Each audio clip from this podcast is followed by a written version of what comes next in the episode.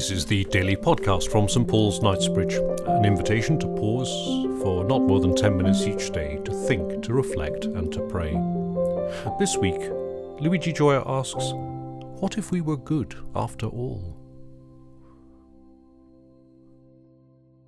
One of the main arguments in Rutger Bregman's book Humankind, A Hopeful History, is that even though the vision of human beings as inherently selfish is erroneous, it has imbibed a perception of ourselves to such an extent that it acts as a self fulfilling prophecy. Insofar as they are the product of the ideology of enlightenment, our political and economic structures are based on a presupposition eloquently summarized by the Scottish philosopher David Hume with these words every person ought to be supposed a knave and to have no other end in all his actions that private interest. This assumption seems to have proved right.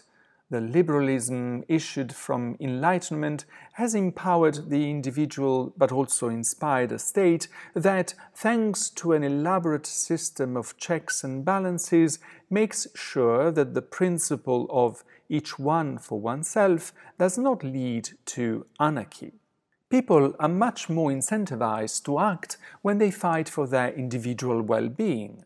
Capitalizing on this alleged trait of human nature has resulted in exponential growth over the past couple of centuries. We are right to complain that since the financial crisis of 2009, and even more so now with the pandemic, wealthy people are becoming wealthier and poor people poorer, and that greed has its drawbacks. But if it is an inalienable aspect of human nature, rather than vainly trying to suppress it, it is better to harness it so that it generates growth for all, however unevenly distributed. Bregman believes that the more we take this narrative for granted, the more we actually act selfishly, not because it is our nature, but according to a well established principle of social psychology called the golem effect, a vicious cycle of negative expectations that influence human behavior adversely. The contrary of the golem effect is the Pygmalion effect, which occurs when high expectations lead people to perform better. Consistently tell your pupils that they are good at maths, and you will see their performance improve dramatically. Is Jesus anticipating the findings of social psychology when he tells his disciples, You are the salt of the earth, and you are the light of the world. Let your light shine before others so that they may see your good works and give glory to your Father who is in heaven. Some might disagree, and with very good reasons. The dominant picture of the disciples in the Gospels is rather the contrary querulous, ambitious, jealous, dim witted, and cowards.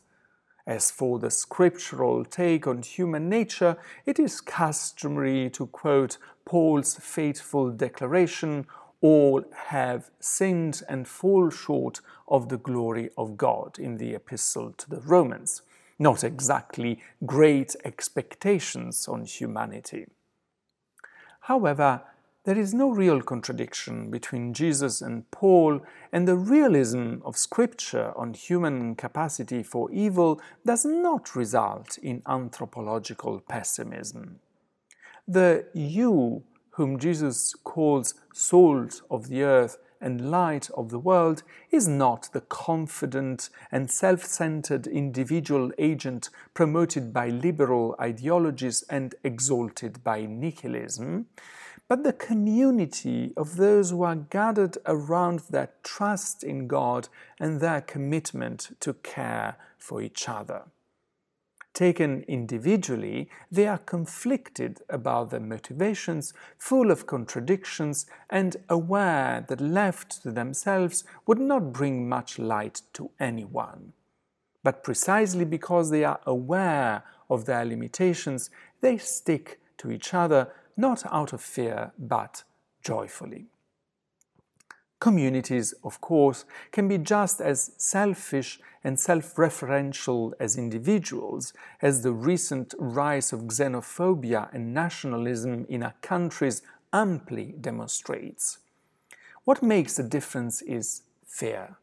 We become selfish and aggressive, both individually and as a community, when we are afraid our increasingly populist leaders understand this very well and thrive on our gullibility by pitting us against each other. The you who become the salt of the earth and the light of the world are those who have learned not to be afraid of each other, of their own contradictions, of the stranger, the pandemic, the unknown, the future. The list can be long. We can be our own and each other's golems or Pygmalions. In the end, it all hinges on a choice which we have to make at each step of our life, namely whether we spread fear or radiate trust.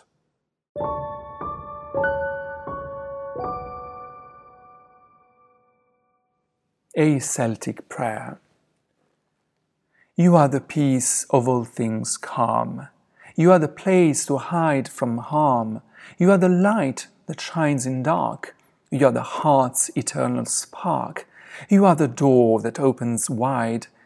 You are the guest who waits inside. You are the stranger at the door. You are the calling of the poor.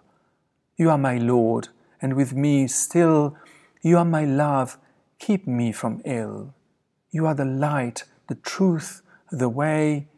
You are my Savior this very day.